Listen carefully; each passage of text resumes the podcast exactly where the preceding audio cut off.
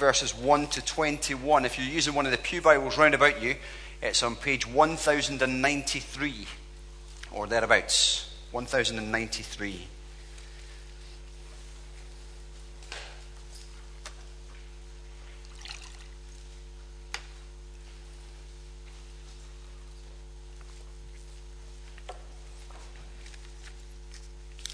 Few born-again believers of Christ would ever consider belonging to a church that did not or was not committed to evangelism, to sharing the gospel with people.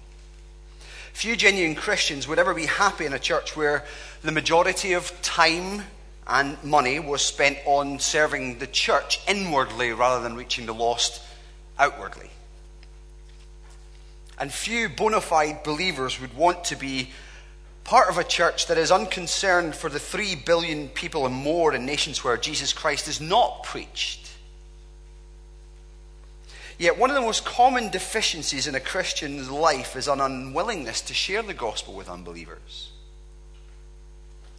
And one of the most common deficiencies in churches in Scotland is that the majority of money and time is spent on serving and sustaining the organisation rather than reaching the lost. But why is this? I don't think it's that people don't want to believe the gospel for themselves. We do do that. I don't think it's because we don't care about people's plight from plight apart from knowing Jesus. I think we do care. It's not really that we necessarily have logical reasons for our practice. I think that sometimes we just don't plan. Sometimes we just don't take time to think.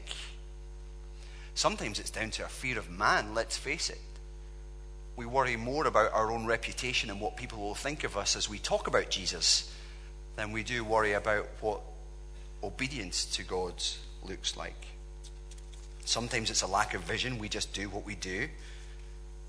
Sometimes we never plan to make time for non-Christian friends.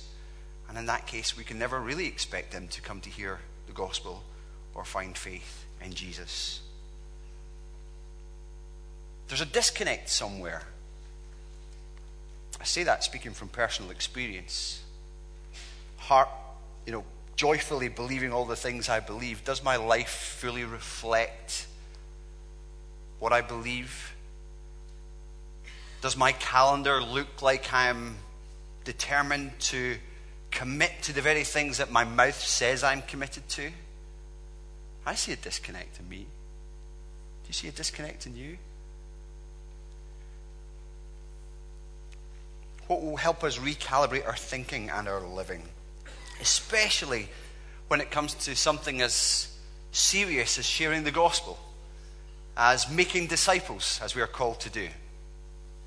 Well, Acts chapter two, I think, helps us.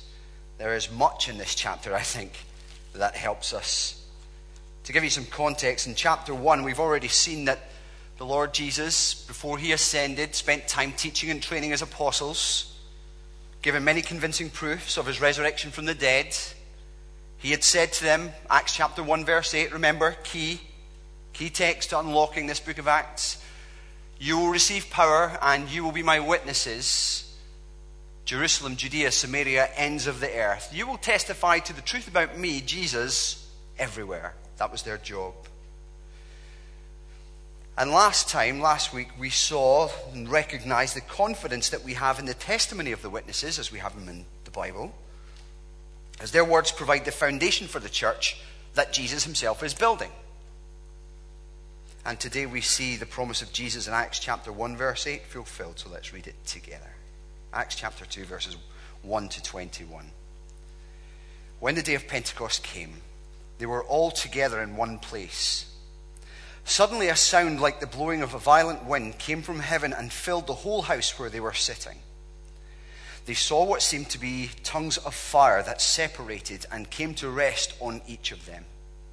All of them were filled with the Holy Spirit and began to speak in other tongues as the Spirit enabled them. Now there were staying in Jerusalem God-fearing Jews from every nation under heaven.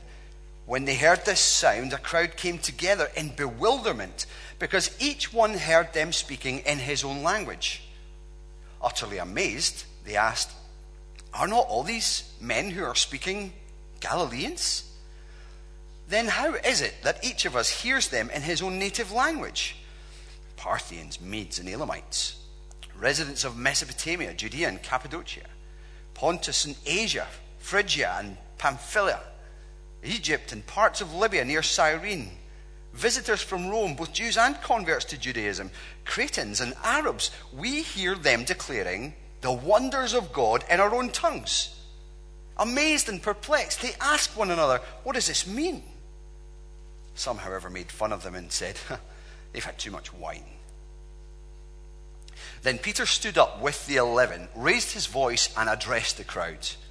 Fellow Jews, and all you who live in Jerusalem, let me explain this to you. Listen carefully to what I say. These men are not drunk as you suppose. It's only nine in the morning. No, this is what was spoken by the prophet Joel. In the last days, God says, I will pour out my spirit on all people. Your sons and daughters will prophesy. Your young men will see visions. Your old men will dream dreams. Even on my servants, both men and women, I will pour out my spirit in those days, and they will prophesy. I will show wonders in the heaven above and signs on the earth below, blood and fire and billows of smoke. The sun will be turned to darkness and the moon to blood before the coming and great coming of the great and glorious day of the Lord. And everyone who calls on the name of the Lord will be saved. Amen. This is God's words. Well, let me map this out for you. We're going to take this in three points. I've tried to make it memorable for you by uh, using a line from a song, a Christian song, just to be sure. Filled with power, that's point one. Power to proclaim, that's point two. What's point three? Salvation in Jesus' name. See, you've got it already. Great. Number one, filled with power. This is what we see in verses one to three. The Holy Spirit lives in you to help you. When we're thinking about what is this, what is with this disconnect between what we say with our mouths and what we do with our lives, the Holy Spirit has filled us with power. First of all, who is the Holy Spirit? The Holy Spirit is, of course, God. He is the third person of the Trinity, possessing all the attributes of divinity. When God the Holy Spirit is at work, it is God who is working. Of course, he is not an it. He is not an impersonal force. He teaches, he comforts, he leads, he changes hearts, he, he guides, he convicts. All these different things are relationally based and are done by a person, not an it, not an impersonal force. Is this the first time that we have seen the Holy Spirit working in the world? No, in the centuries before Jesus came, he was involved in creation. He is continually involved in sustaining creation. He has given special prophets and kings the ability to speak God's word. We see that in the Old Testament. Even as we saw last week, the Holy Spirit spoke through your servant David. We believe in something called verbal plenary inspiration. There it is right there in, in, in brief. The Holy Spirit spoke, there's the verbal, plenary, the authority with it. Well, it's the Holy Spirit who's speaking. Inspiration through David. He gave spiritual understanding to God's people and brought times of serious renewal and devotion to God. The Holy Spirit in the Old Testament we see gives gifts of leadership and service in other ways. Those are the things he did before Jesus came. He fills and empowers. Then in the New Testament, in the life of Jesus, we see him at work, even in the virgin birth, all the way through to Christ's resurrection from the dead. And when we see Jesus do and say all that he did and said in the Gospels, we often just kind of put it down to the fact that Jesus was deity. You know, he is the eternal Son of God. That's certainly significant. Wouldn't want to downplay that at all. But one thing I think that we can be tempted to downplay is actually the role of the Holy Spirit in his life and work. Now Luke is very careful to record the events of Jesus' baptism for us. Why? Because he wants us to see as part of that that Jesus is empowered by the Holy Spirit for the work that he will do in his three years of ministry. And when John baptized Jesus, He heard something and saw something, didn't he? He heard the Father's audible affirmation from heaven. This is my Son whom I love, with him I'm well pleased. And he saw the Holy Spirit descending like a dove. So there was a, an audible and a visible affirmation of Jesus as the Son of God, the Messiah. And immediately what we see after that is the Spirit led him out to the desert to be tested. And then immediately after that, we have Jesus preaching at Nazareth. The Spirit of the Lord is on me because he has anointed me to preach good news to the poor. Anointed to preach. Now, don't miss this. As Jesus' baptism, as I said, John heard something and saw something that demonstrated that God was at work through the Holy Spirit. And I mention that to highlight for us that Luke is, Luke is concerned to highlight the same thing happens early on in the church's ministry in Acts chapter two. At Pentecost, the disciples also heard something and saw something that demonstrated that the Holy Spirit was at work in them, was, was if you like, anointing them, filling them for ministry. What did they hear? They heard a sound. Verse two, suddenly a sound like the blowing of a violent wind came from heaven and filled the whole house where they were sitting. I'm pretty sure most of us have experienced the sound of a, of a strong wind on a stormy day. Maybe some of you in your wild times would like drive along and stick your head out the window. You know, it's that kind of noise. Well, it's not even anything like that, I'm sure. This sounded violent. It came from heaven, in other words, alerting us to the fact that Jesus is continuing the, to act behind the scenes as he promised. He's keeping his promise to send the Spirit whom the Father had promised. So that's what they heard. And if they heard, if what they heard communicated that something powerful was taking place, then the thing that they saw communicated that it was happening not just to a certain few of them, but all of them. Because what they saw next were tongues of fire. Fire is a common theme in theophanies in the Old Testament. Theophanies are just appearances of God. Think about Moses in the burning bush. Why was Moses so interested in this bush? Because it was on fire, yet not consumed. Okay? It was not consumed. It, this was happening in order to communicate the very presence of God. And from the bush, of course, the Lord spoke. I think it's the same thing that's intended here. But what we see are these tongues of fire separating and resting on everyone. In other words, God's Spirit is not just present in his people corporately. Every individual is touched by a tongue of fire in this instance. And we assume it's the one hundred twenty that were gathered that we looked at last week. It's not just the apostles. And no longer would it just be special individuals like Moses or David or Elijah who were anointed by the Holy Spirit for service. The pouring out of the Holy Spirit won't just be for the apostles only. No, this is for the whole church. For the whole church. What does it mean? Well, with these signs came the filling of the Holy Spirit. What did they mean? Well, really, they signified a couple of things. One, it marked the dawning of a new era in salvation history. The thing we looked at in our first sermon in the series in Acts, the age of missions. The time between Christ's ascension and Christ's return.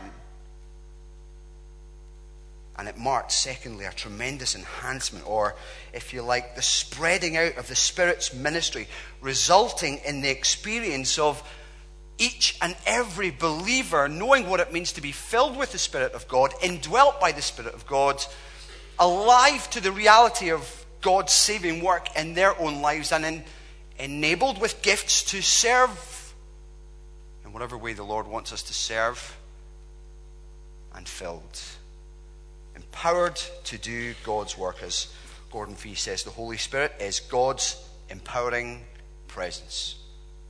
I think this is what Jesus was talking about in John fourteen and John sixteen. In those chapters, he's saying something strange. I mentioned at the start of the service, if it is better for you that I go. Well, what could be better than having Jesus at your side, having the Holy Spirit in you? He lives in us, makes us alive to God, empowers us for mission. What difference then does that make for us when we consider the disconnect between what we say with our mouths and what our calendars look like? What difference does that make in regards to the disconnect between what our word, what our mouths say when we're in church on a Sunday and what our mouths say when we're with others midweek and have the opportunity to share something and don't? Somebody might be asking, how do I know if the Holy Spirit lives in me? Well, you trust in Jesus. You have conviction of sin and your dependence on Jesus. You have a deep sense of love for Jesus. You live for Jesus. You talk to others about Jesus. These are all the marks of the Spirit's work in us. We bear fruit in keeping with the Spirit who is alive in us. I had a friend of mine once who, who used to keep on going on at me about, you need, the, you need the pouring out of the Holy Spirit, Liam. And I would say, yep, I've got the job which would really, I think that would be quite important for me. And what he was talking about was, you need like a second blessing. We need the kind of the Pentecost experience. Well, I don't think this is teaching us that the Pentecost experience is the normal experience. I think the normal experience for people who become Christians is, that, is actually at the end of Acts, when you have three thousand people in verse forty-one who accept the message, baptized and, and membered up in the church. That's more of a normative experience for us. But what difference does it make to our disciple making to realize that we are filled with power, that the Holy Spirit lives in each and every one of us? For the one hundred twenty that were gathered on this day, the wind and fire were outward signs of that inner reality, God making his home in them. And that inner presence then was evidenced by what was produced in them. What do we see? Words. Words. When the Holy Spirit lives in you, you have, number two, power to proclaim. You're enabled to talk to others about Jesus. Now, Luke, I think, is very, very careful to show us the link between filling, the filling of the Holy Spirit, and speaking. Verse four, look with me. All of them were filled with the Holy Spirit and began to speak in other tongues as the Spirit enabled them. And this link between the filling of the Spirit and speaking words is seen throughout the passage. Look with me at two fourteen.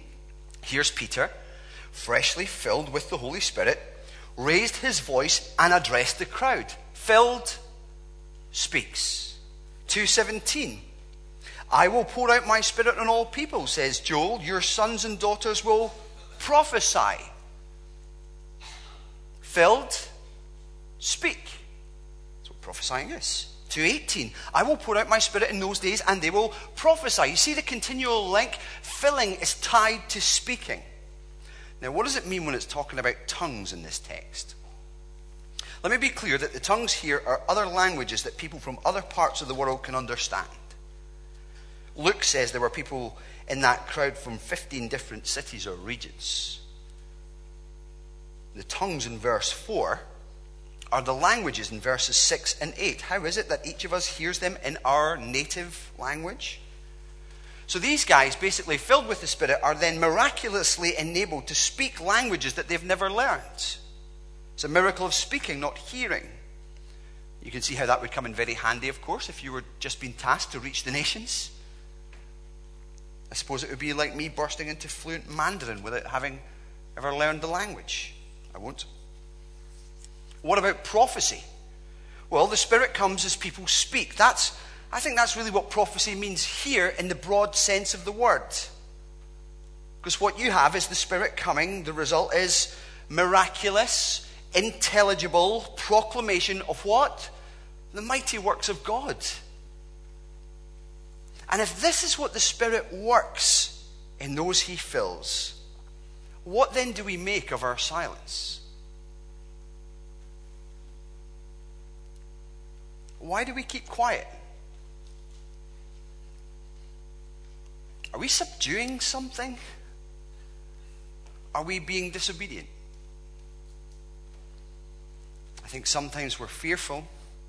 Fearful of what we might lose, like friendships, fearful of what people might think. We value our reputation. But I think Acts two shows us that the presence of the Spirit should bring in us, bring out in us words, declarative words of the mighty works of God, filled with power. To do what? To proclaim, to speak.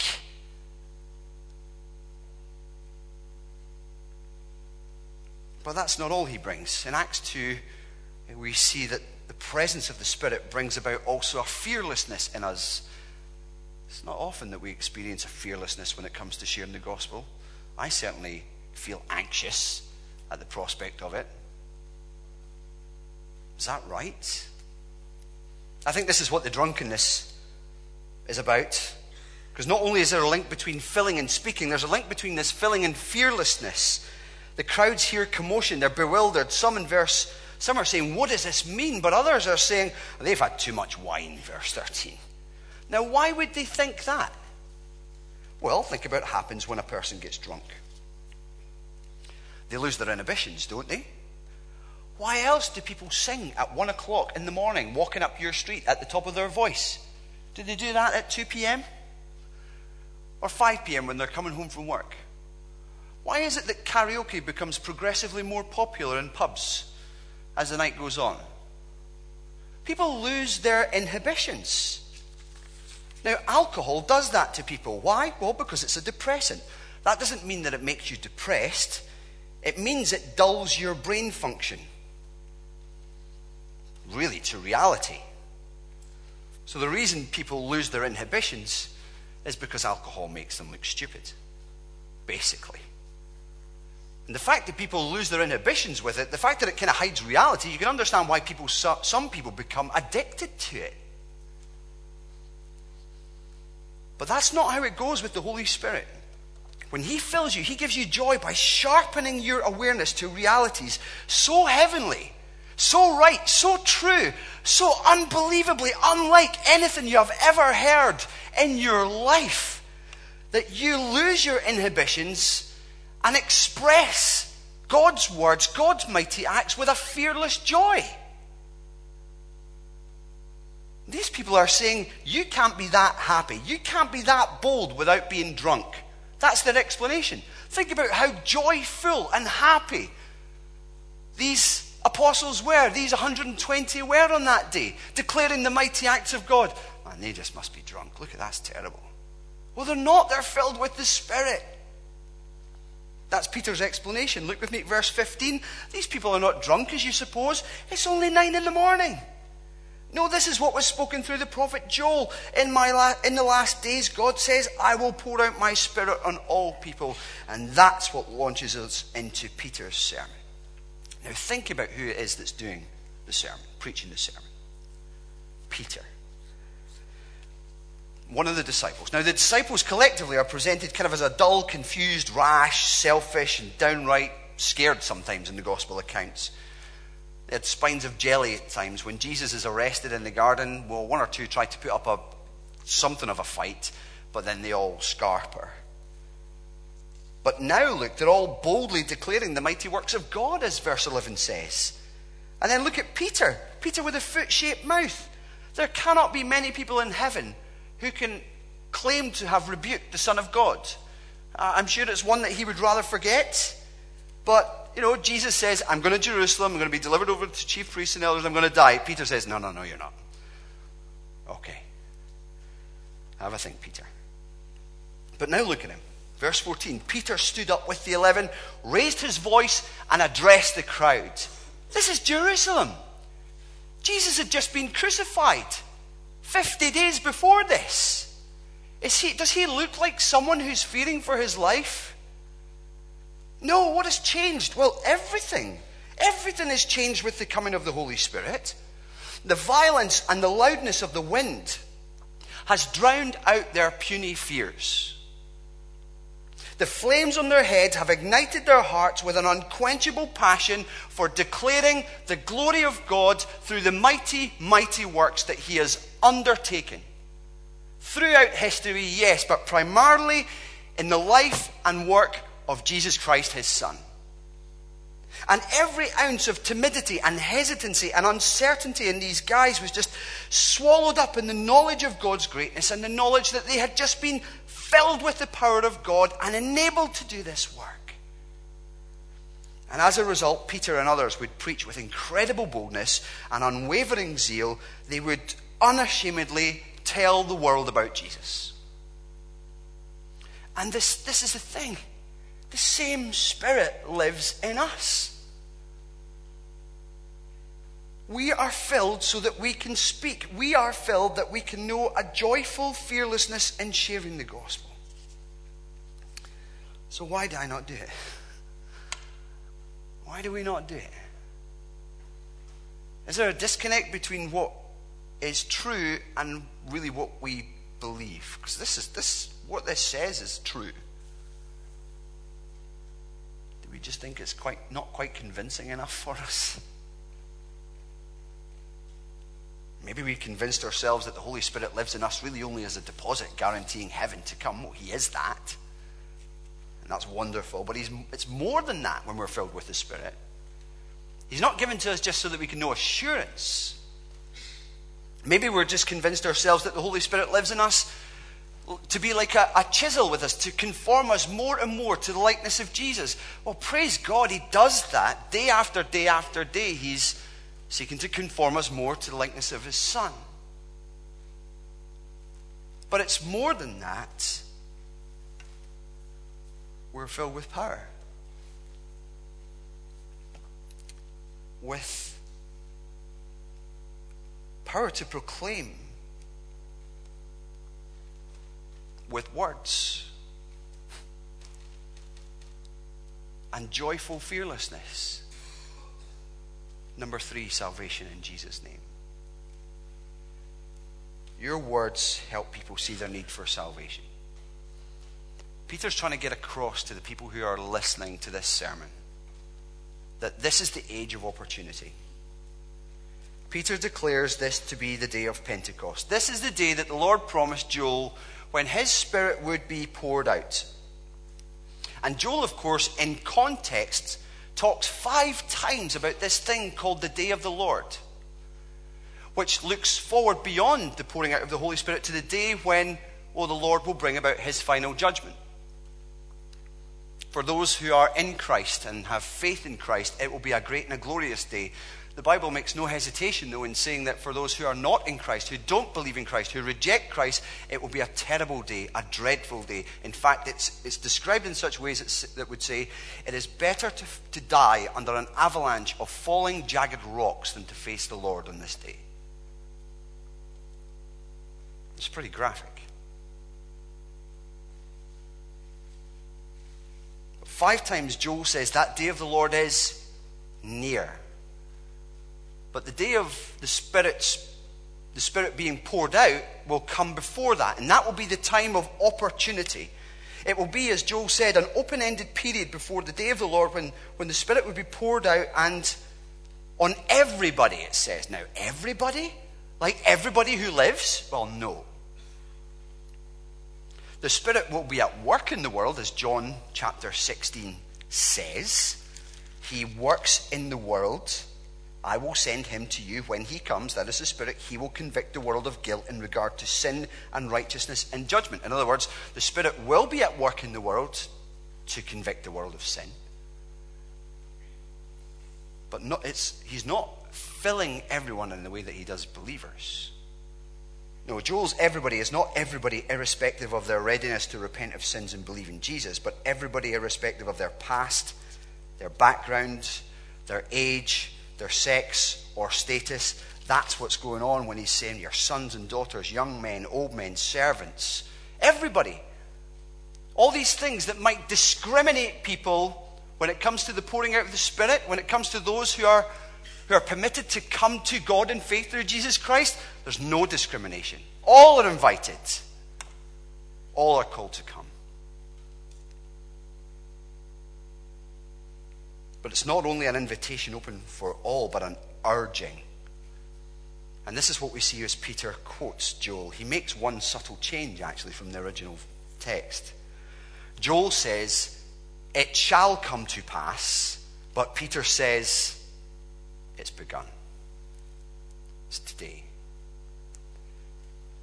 These days are now here, which means that God's final day then is nearer than it has ever been. God's clock has moved on, and now there is this window of opportunity when everyone, young, old, rich, poor, male, female, educated or not, grown up in a Christian home or not, whatever,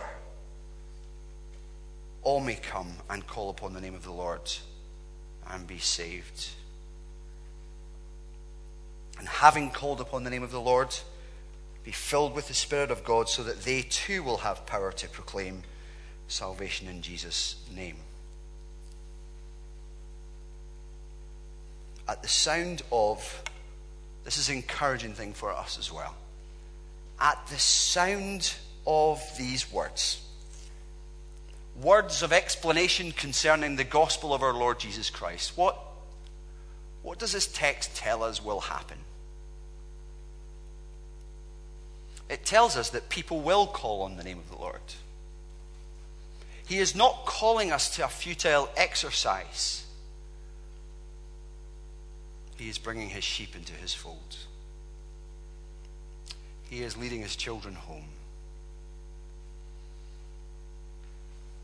For all who repent of their sins and trust in Christ, he grants them the joy of being sons. To free them from being slaves to sin. And as he did with the prodigal, adorning him with all the rights and privileges of sonship. You're my child. Salvation. And everyone who calls on the name of the Lord will be saved. Peter says, well, the Lord who brings salvation is Jesus, who saves from sin and judgment. And everyone who calls on his name will be saved. Friend, if you're here tonight and you're not a Christian, do you realize that you need saved?